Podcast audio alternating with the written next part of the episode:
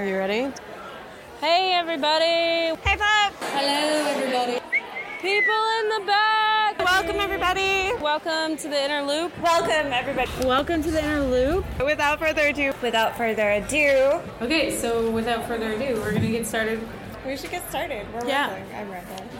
We're we're gonna get started.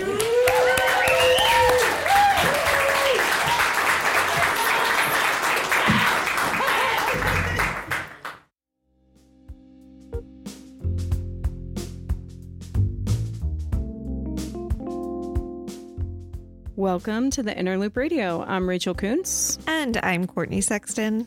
Thank you for joining us. If you haven't already, remember to subscribe to our podcast, leave us a review, and check out our website at theinnerlooplit.org. For any new listeners out there, here on the Inner Loop Radio, we delve into all things creative writing, whether that be inspiration or craft, publishing or editing, how to make a living, or just how we all sit down each day in front of an empty page. Sometimes we play clips of local writers reading their work at our monthly reading series. Other times we invite those writers, as well as other members of the literary community, to join our discussions. On today's show, we want to talk about Erasure, Wipe it all away. The 1996 film starring Arnold Schwarzenegger. Oh, I don't know that one. No? no. It's a classic. all right. But no, the form of poetry, but possibly just as dramatic. When we think erase, we think obliterate, destroy, demolish, annihilate, wipe out. What do you think, Court? Did you consult a thesaurus for that? Definitely. Yes. Okay. That's what I. That's what I think. But I was also reading an article about erasure and it definitely used all of those all of words. them. all of them. Annihilate is particularly strong. yeah. Um. Yeah. We we we do think that. Uh. To Do you think that? leave no trace. well, I don't think that, but that's only in context of what we are going to see slash hear slash talk about on today's episode. Well, listen, okay, our guests' erasure poetry is different than Yes. what you normally encounter in erasure poetry, right? Yes. We'll talk about that in a minute. Okay. Yeah. Um, We'll talk about that when our guests can weigh in. but no, it can be to tease, you know, it can be a form of creation. Definitely. Right? Well, it's definitely a form of creation, but it's almost like dis- destructiveness. Like you're just destroying something in order to create something new. Yeah. And I think we can speak to that in many And different aspects of life. really good to cross it out. oh my God. I love a list. It feels so good. it does feel good. but it's it's funny because like are we actually are we actually erasing it i don't know Forever. no it's not so much that it's like when you put something out of your mind like there's still stuff trickling around back in there so we may Mhm. think we're not thinking about it but our bodies and our brains respond to things Well, isn't that the idea? Be like, that's the idea behind erasure poetry. Like right the original content is somehow still, there, yeah even though it's crossed out, and Yeah. you- even if you can't see it at all, yes there's something about it that's permeates there. Yes It's like the unspoken. it is. Um, I've always wondered like how much okay, if you're reading a piece that you know specifically is erasure, like how much do you look for what the parts come from and how much can you sense it or not? Or if you didn't know going into it, would you get like that sense of the I think you quote, do. original? I think you get a Do sense of something. Like, I think you do get hints of what's missing, even if you haven't read the original. Yeah. Don't you think? I don't know. I'm not. It was just, just posing that question to the to the ether. Um,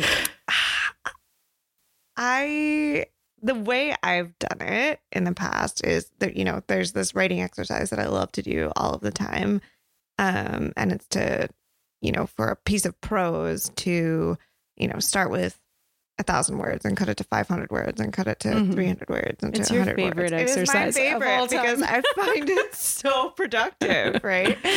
Um, but sometimes even in that, the only thing that is the same. Well, and that's the point, right? The only thing that remains is the essence. So I think maybe that's what you're getting at. Like Mhm. that essence is still there somehow, definitely. um, even if it is manifesting in a new way and coupled with another essence. Can you have es- essences in one? I guess. I think so. I mean, uh, you know, I think about linguistics because my father was a linguist, Yes. and he talked about how language is always changing. Right. Like it changes with the culture. That's why dictionaries are actually, you know, malleable. They're always changing, um, because language is imperfect, right? Right. So that's what poetry and even writing is all about is like trying to articulate the inarticulable. So, you know, using blank space as a way to get at what's impossible to like form language to describe. Well, yeah, and it responds to what is needed in the moment, right? In the way that, if we want to like extend the metaphor, in the way that like a moment of space also does. Hmm. Wait, did I say that correctly? I don't know. Um, I was thinking about. Li- I need a moment of space. Oh, see, um, no, I was thinking about dictionaries, right? Because in in in one way, they also serve as you know a historical record of what has changed for a culture or a people Mm. or um whatever over the course of time. Mm-hmm. Um, and so. this is what happens. Um, no, but in in creating blank space intentionally, you're giving yourself that moment to say, okay, where does this fit in now with with the needs of the now? Mm-hmm. I'll stop rambling there. But I just want to say one more thing because I, Yeah. I feel like the, the other cool thing about erasure poetry is it can be used for many things. You can like create commentary on the thing that you're altering, Yes, right? So yes. you're creating layers. Like here's, so say you do have the sense of the original, you have a sense of the original, and then there's the commentary on it. Do you think it must always be in your in in the poet or the writer's mind? Do you think it must always be in conversation with the quote original piece? Yeah.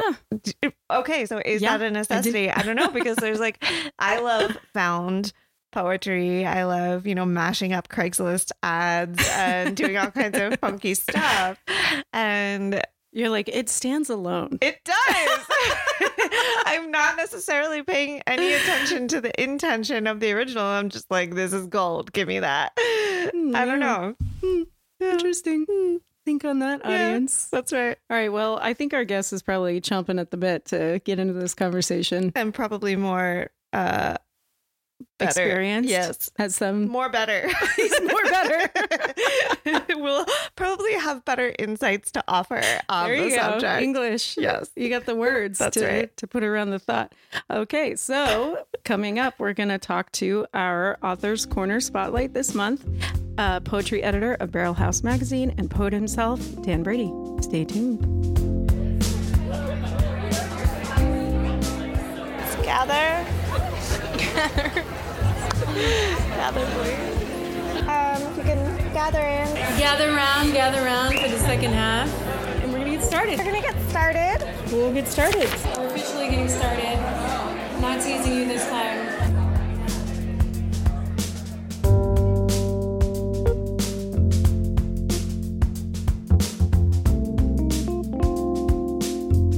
Welcome back to the Inner Loop Radio. We've been discussing erasure poetry, and now we'd like to welcome Dan Brady to give us his take. Dan is author of Subtexts from Publishing Genius Press, and he is the Inner Loop's Author Corner August Spotlight. Welcome, Dan. Hi, thanks for having me. Thanks for being on the show. So, what do you think? Are we just talking out of our asses, as is sometimes the case? we definitely are. No, I don't think so. I think one of the nice things about erasure is there's a number of ways to approach it. Um, to Courtney's point before, I do think that you know you can take a found text and erase it, and if you discover a line or an image in there Mm-hmm. that you then base your own work on, you know, that's totally legitimate and nobody needs to know where you found it. it can just be like your little secret. Um, I think it gets a little more complicated with longer works Sure. where um, you are you have this relationship between the source and the the new work. So then you kind of need to say where it's coming from. Yes, all yes. that. But I- Plagiarism? yeah, No. you know, I, not a thing. I feel like it's often good as sort of like a warm up exercise before Yeah. you start getting into whatever your actual writing project is to just kind of take some random bit of prose, erase it, and see what you find there. And it might be interesting and it gets you thinking about language in a different way. Mhm. But okay, so let's talk about the book because I was I uh Dan read with the inner loop the other day. And uh one of the poets who have actually been on the show and is was an author of Corner Spotlight, uh Courtney LeBlanc was there. Mhm. She was gushing about the book and I'm like, okay, calm down. It's great. She, But then she's a I- great hype man. she was right. She was really hyping it. Um, but then I read it and I was like, oh, I see. Like, this is something interesting and new and innovative and accessible for somebody like me who Mhm. feels, you know, I, I love poetry, but I often just like read it and let it wash over me and don't try to, you know, Mhm. really deeply understand it. But I was like moved in the first poem um but it's different because it's not found poetry per se right you you can stop me anytime i'm saying Right. something wrong but here my understanding is that you wrote the like one big piece and then you kind of erased it is that correct That's right. Yeah. So these poems um, present themselves as sort of layered pages that erase the same text over and over again. Mhm. So there is a foundation kind of block text, Mhm. and then each page is a different erasure of that text. So Mm. you kind of get at these different angles and meanings and what was said or what nuance can I pull out of that Mhm. um because to your father's linguistics point you know like we were not language is not a perfect medium um we're always trying to communicate our message but we say too much or we say too little Hmm. so i was interested in that fluctuation and looking at my own words you know what was the core of what i was trying to say and what might have been hiding there that i didn't even know that i wanted to say Mhm. Mhm. Which that's something that we talk a lot about that we love how writing kind of reveals itself to Mhm. you or reveals yourself to yourself Right. through the Mhm. practice. definitely Um, but I think this is a an extended or deeper version of that. Yeah, I I think I definitely learned things about myself writing with this approach that, that I wouldn't have gotten to if I just sat down to write, you know, a, a regular poem. I really like this idea of of layers because uh, I think many of the poems start to play with how it how. So just to clarify for people who are not looking at the book, each poem is Yeah. like several pages, and each page is the same, basically the same poem, but different words erased. And the first poem is like each one builds on the one before. So it feels like you're building up to something, and then you get the full text, and then it goes back and starts deleting again, and it feels like you're like going back down to some point. So it kind of builds up and then goes back down to a point. Um, and then the other poems play with that a little bit more, right? Not Right. everyone has that exact stru- structure, but it does have this feeling of layering and building and then kind of stripping away again. So, how did you come up with that? Like, what was the inspiration for that? Yeah, I was on a trip uh, and I saw these paintings by Eugene Leroy, who is this French painter Mhm. of the 20th century. And he used a ton of paint. He would just like layer and layer and layer over the same thing and paint the same thing over and over on that canvas. Hmm. And I thought that was really interesting. Like, number one, why would you do that? And number two, um, it kind of gave you this feeling that something was there, but you didn't quite have access to it. Mm. And there were all these layers in between you and what was the actual object. Um, Hmm. So I thought that was cool for a painting. and I thought, I wonder if there's a way to do that in poetry and what would that look like? Mhm. Um, so I kind of stumbled into erasure as the method that would allow me to create that sort of three dimensional feeling.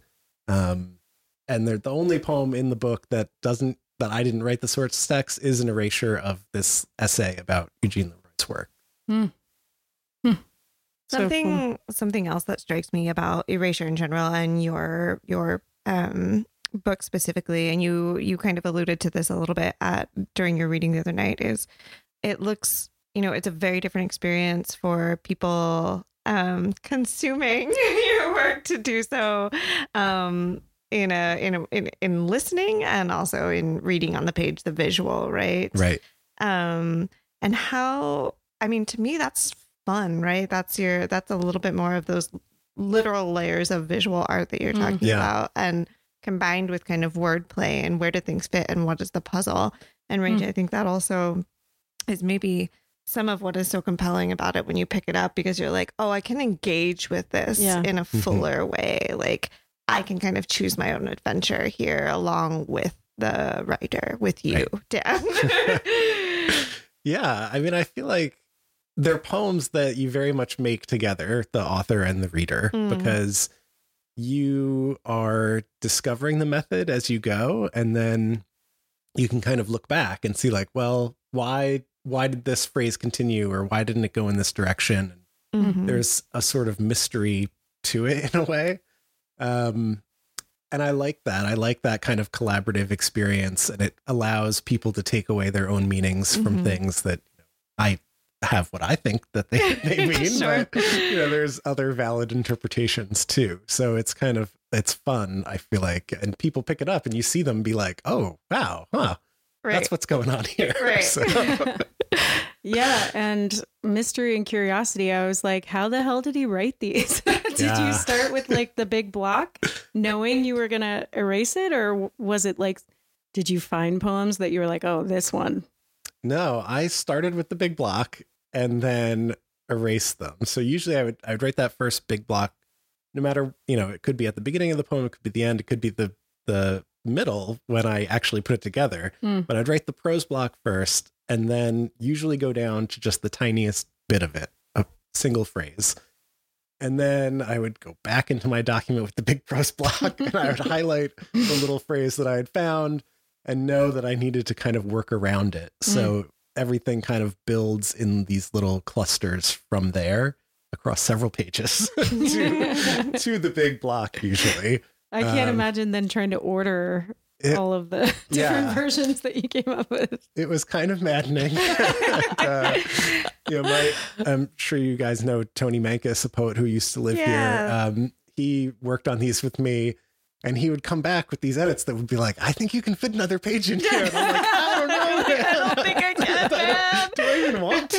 I'm not so Don't sure." make me. Does So, anyone want me yeah. to? That's awesome. I was thinking about the first poem, um, which really moved me, and I uh, I read that you wrote this before the pandemic, Mhm. And that poem is I I think about the big snowstorm that happened in the DC area where Yeah. we, like everything shut, Shut down for down. a week. People were skiing around Dupont Circle. Right. yeah, it was very crazy. Uh, but the poem reminded me so much of the pandemic, and that I, I just felt like the layers made so much sense because we all had such a, a layered experience Mhm. of being shut down, and like our whole world's kind of just the landscape of it changing. Yeah. And there was joy, and there was like total despair, and there was just so many layers to it. So I just thought that first poem I, uh, was so apropos of exactly creating that that articulating what was our inarticulable about the pandemic that you know i think you should just pretend that you wrote it after the Yeah. pandemic I've heard that from a lot of readers actually that they, you know, they identify it as kind of this quarantine poem because everybody's stuck inside with Mhm. snowstorm.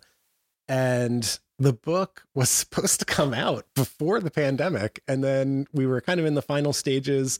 The pandemic hit and we were just like, ooh, let's uh let's pause everything. Yeah. and that was see the how this universe plays out. working Yeah. for you Right? exactly. yeah, but the poems still work. So um I don't know. I think that's a nice thing about poetry that yeah it's flexible enough that Yes. someone can find it 100 years later and still it's personally meaningful to them. Yeah. Yeah. on that note let's hear some Sure, yeah. Why don't I start with that one since we were just talking about it? Perfect. I was hoping you would. that was that was a leading question, as they say. so this is called cabin fever. How magical it had been. A childlike something started our lives. How magical it had been. We were getting heavier. The baby didn't know. Exhausted, impromptu, a childlike something started much of our lives. How magical it had been to be back. Shut down, they said. You don't have the option. We were getting heavier. The baby didn't know. Exhausted from a full week of impromptu emergency. A childlike fever. Something we started had abandoned much of our lives. Silence covered everything. Face blind. We didn't know how magical it had been. To be back, never again. Shut down, they said. A riot of neighbors invited us. You don't have the option. We were getting heavier. The baby didn't know. Exhausted from a full week of impromptu emergency, a massive childlike fever. Time to do something. We started up projects that had been abandoned. Writing poems. Too much of our own lives needed play or anything. But the silence covered everything politics, wars, celebrity sightings, Twitter, Facebook, blind reports that didn't know how magical it had been. Glad to be back. We lost power, didn't lose power. This would never happen again. The offices shut down. Be safe, they said. A riot of paper. Our neighbors invited us to join them. You don't have the option. We were getting heavier, you felt the impact. The baby didn't know, his mom and dad, exhausted from work, a full week of anxious, impromptu emergency, a massive fight, childlike fever.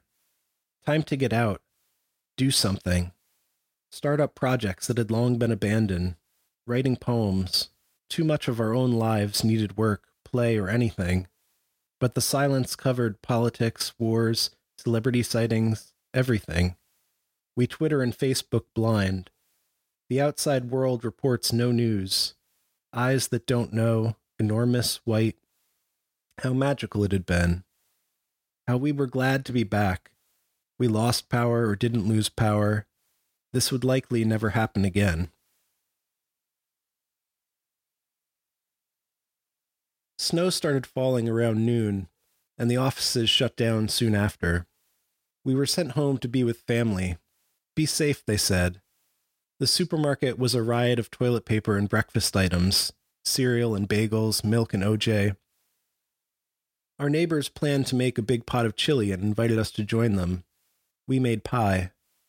All the best food is made when you don't have the option of going out. By nightfall, we had a solid 12 inches and the flakes were getting heavier, no longer melting instantly on skin. You felt their impact as the softest thud. The baby didn't know any better. He was happy to be home, as always, with his mom and dad. Mom and dad slept well, exhausted from a full day of play and diapers. Work was canceled for a full week as snowplows struggled to keep up with the fresh layers of ice and slush. We were excited, anxious each night to see if the impromptu vacation would continue. Even the president weighed in, it was a blissful state of emergency. Crime rates dropped almost to zero. We organized massive snowball fights. The whole world was childlike. By the seventh day, cabin fever had set in. It was time to get out, leave the neighborhood, do something. We started up projects around the house that had long been abandoned cleaning the oven, filing away bills, writing poems. We had too much of our own lives, needed work or play or anything for an interruption. But the weather of silence had covered everything. No politics, no wars, no celebrity sightings. Everything was entirely domestic. We checked Twitter and Facebook, but all we talked about was snow. It blinded us to everything else. The outside world only wanted to see into our little globe and hear reports back. There was no news for us, only jealous eyes that didn't know any better. Finally, Monday came. And we trudged through enormous white banks to enormous white banks. We skidded on patches of ice over grainy highways to our offices to recount to each other how magical it had been, how we drank mimosas every morning and strong black coffee, how we enjoyed being stuck, but were glad to be back, how we lost power or didn't lose power, how this would likely never happen again. Snow around noon. Soon after, we were sent home to be with family. Be safe. The supermarket was a riot of real. Our plan to make the best is made when you don't have the option. The fakes were getting longer in the softest thud. The baby, happy, slept well, full diapers, full struggle. Fresh, anxious each night. The president weighed in, blissful. Crime rates dropped. We organized massive fights. By the seventh day, it was time to get out, leave something. Around the house, we had too much of our lives, needed an eruption. The weather of politics, war, celebrity, everything domestic checked Twitter and Facebook. We talked about everything. The outside world wanted into our little globe. There was no news. Jealous eyes came rough, white, enormous, patches of gray. Recount how we drank strong black coffee, stuck but glad. We didn't lose. We would never again. Around noon, we were sent to be with family.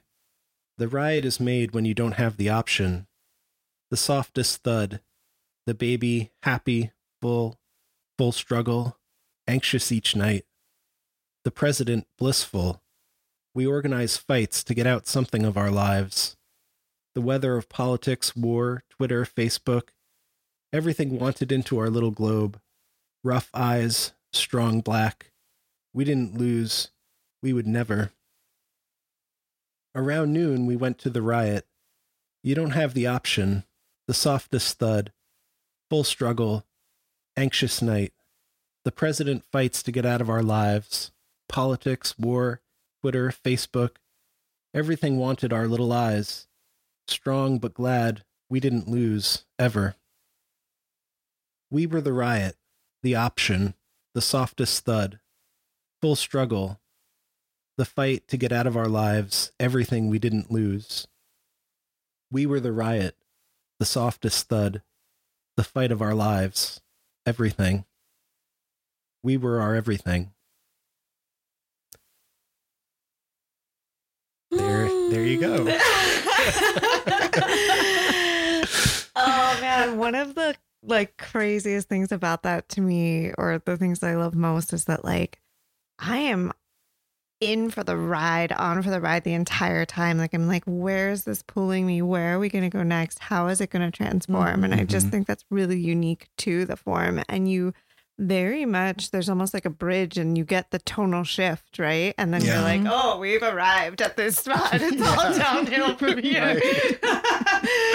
um, but there's a lot of rhythm to it in the way that there is in, in music and song and the repetition. And yeah, I Yeah. just love that. Yeah, I feel like that one translates to spoken well Mhm. too. I Yes. think so too. Yeah, some of the others are a little uh, harder to follow, I think, Yeah. spoken aloud, but that one has a certain narrative to it, even Yes. though it sort of shifts on you and you're not sure what's happening. Yeah. It's clear that something is happening. Yes.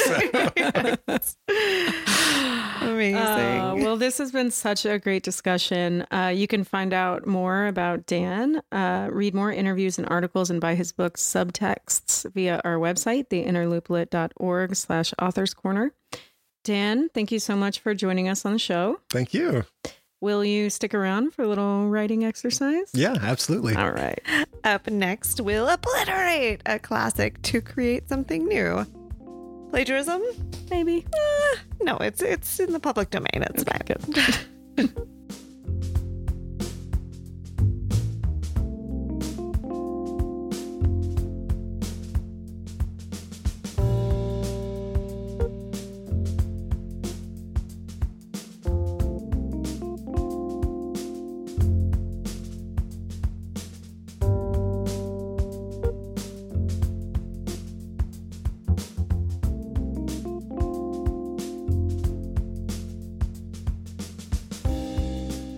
Welcome back to the Inner Loop Radio.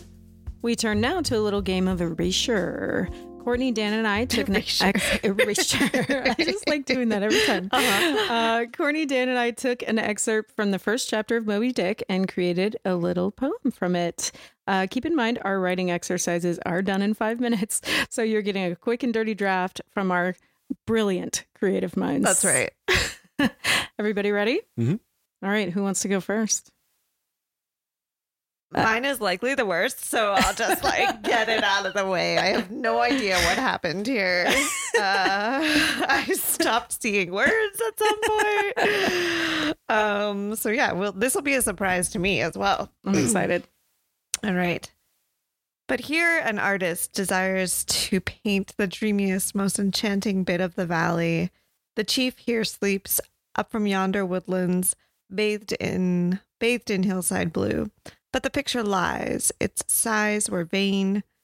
Uh, what is ugh, shoot? Yeah, Dan, how do you do this? What is what is the one wanting? Uh, what is the one wanting a drop there? Would you see it? Two handfuls of Rockaway Beach. At some time or other, crazy as a passenger, did you yourself feel, now out of sight of land? Give it a separate deity. Surely all this is not without meaning, and still deeper, uh, the mild image in the fountain drowned. We ourselves see the image of the phantom and all. I love that somehow your voice still came through. Because you're always like in nature, you're always bringing nature into everything you do. And there was like so many images from nature that I like scratched out Yeah. my yeah. it stopped it stopped making sense to to quote talking heads No, but, but, anyway I, still felt your voice, which is amazing. I thought the, the image lies too was also this like big moment. that was like my the favorite poem part. I like, there. Yeah. yes great well thank you guys for your nice. cheering Okay, I'm gonna go next because I fear going after Dan. we're all just chicken over here Yep. Okay, and it's gonna be funny to hear ours side by side. All right, let's see. I don't know how you do this, how you read like this. All right. An artist to paint you, hollow as if smoke, mazy, overlapping, the picture lies. A magic stream, you wade knee deep among tiger lilies. The poet, deliberate. Why is a soul a mystical vibration out of sight? Why holy? Why give without meaning? Deeper meaning of story. He could not grasp grasp the mild image, that same image we ourselves see. It is the image of the ungraspable phantom of life. i Hmm. love that that actually made sense Yeah. I feel like you did a good job keeping sort of characters in there. You know? yeah All right, I'll take Yeah. that. also also lying images i think Yeah, that, it's you know a mhm, central. it was there Yeah. Ugh.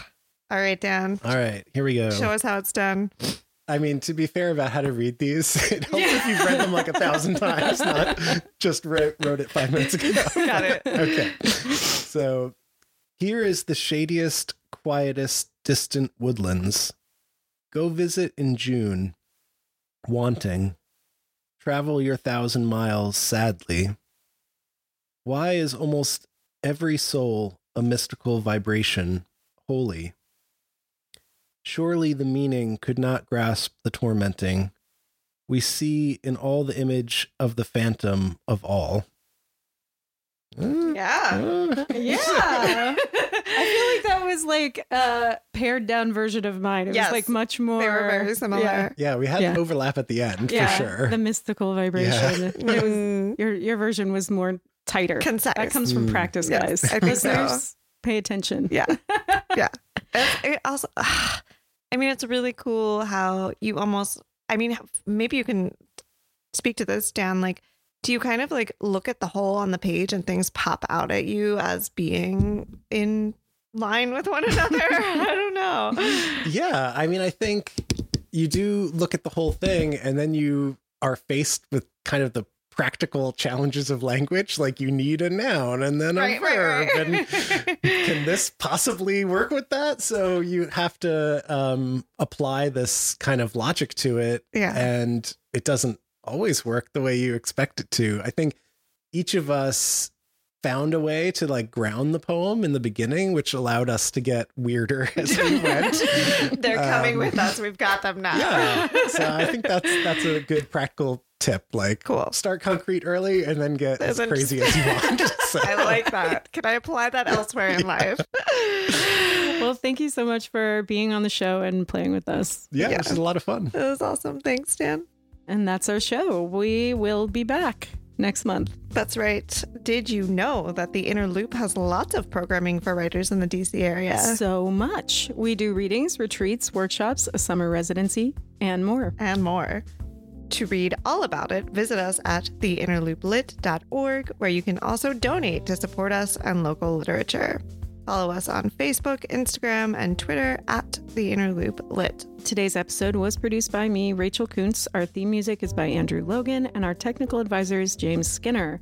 Thanks again to Dan Brady for joining us on the show. If you enjoyed today's episode, erase it from your memory. Oh, I like that. And then listen again and again. And again and again. and again. or, and also, leave us a review. Such as you today. Please leave us any review inspire person. I like that. I see what that you was did the actual script from a previous. Amazing. Please don't forget to subscribe. Subscribe. Subscribe so you never miss an episode like this one. Happy writing. Right on.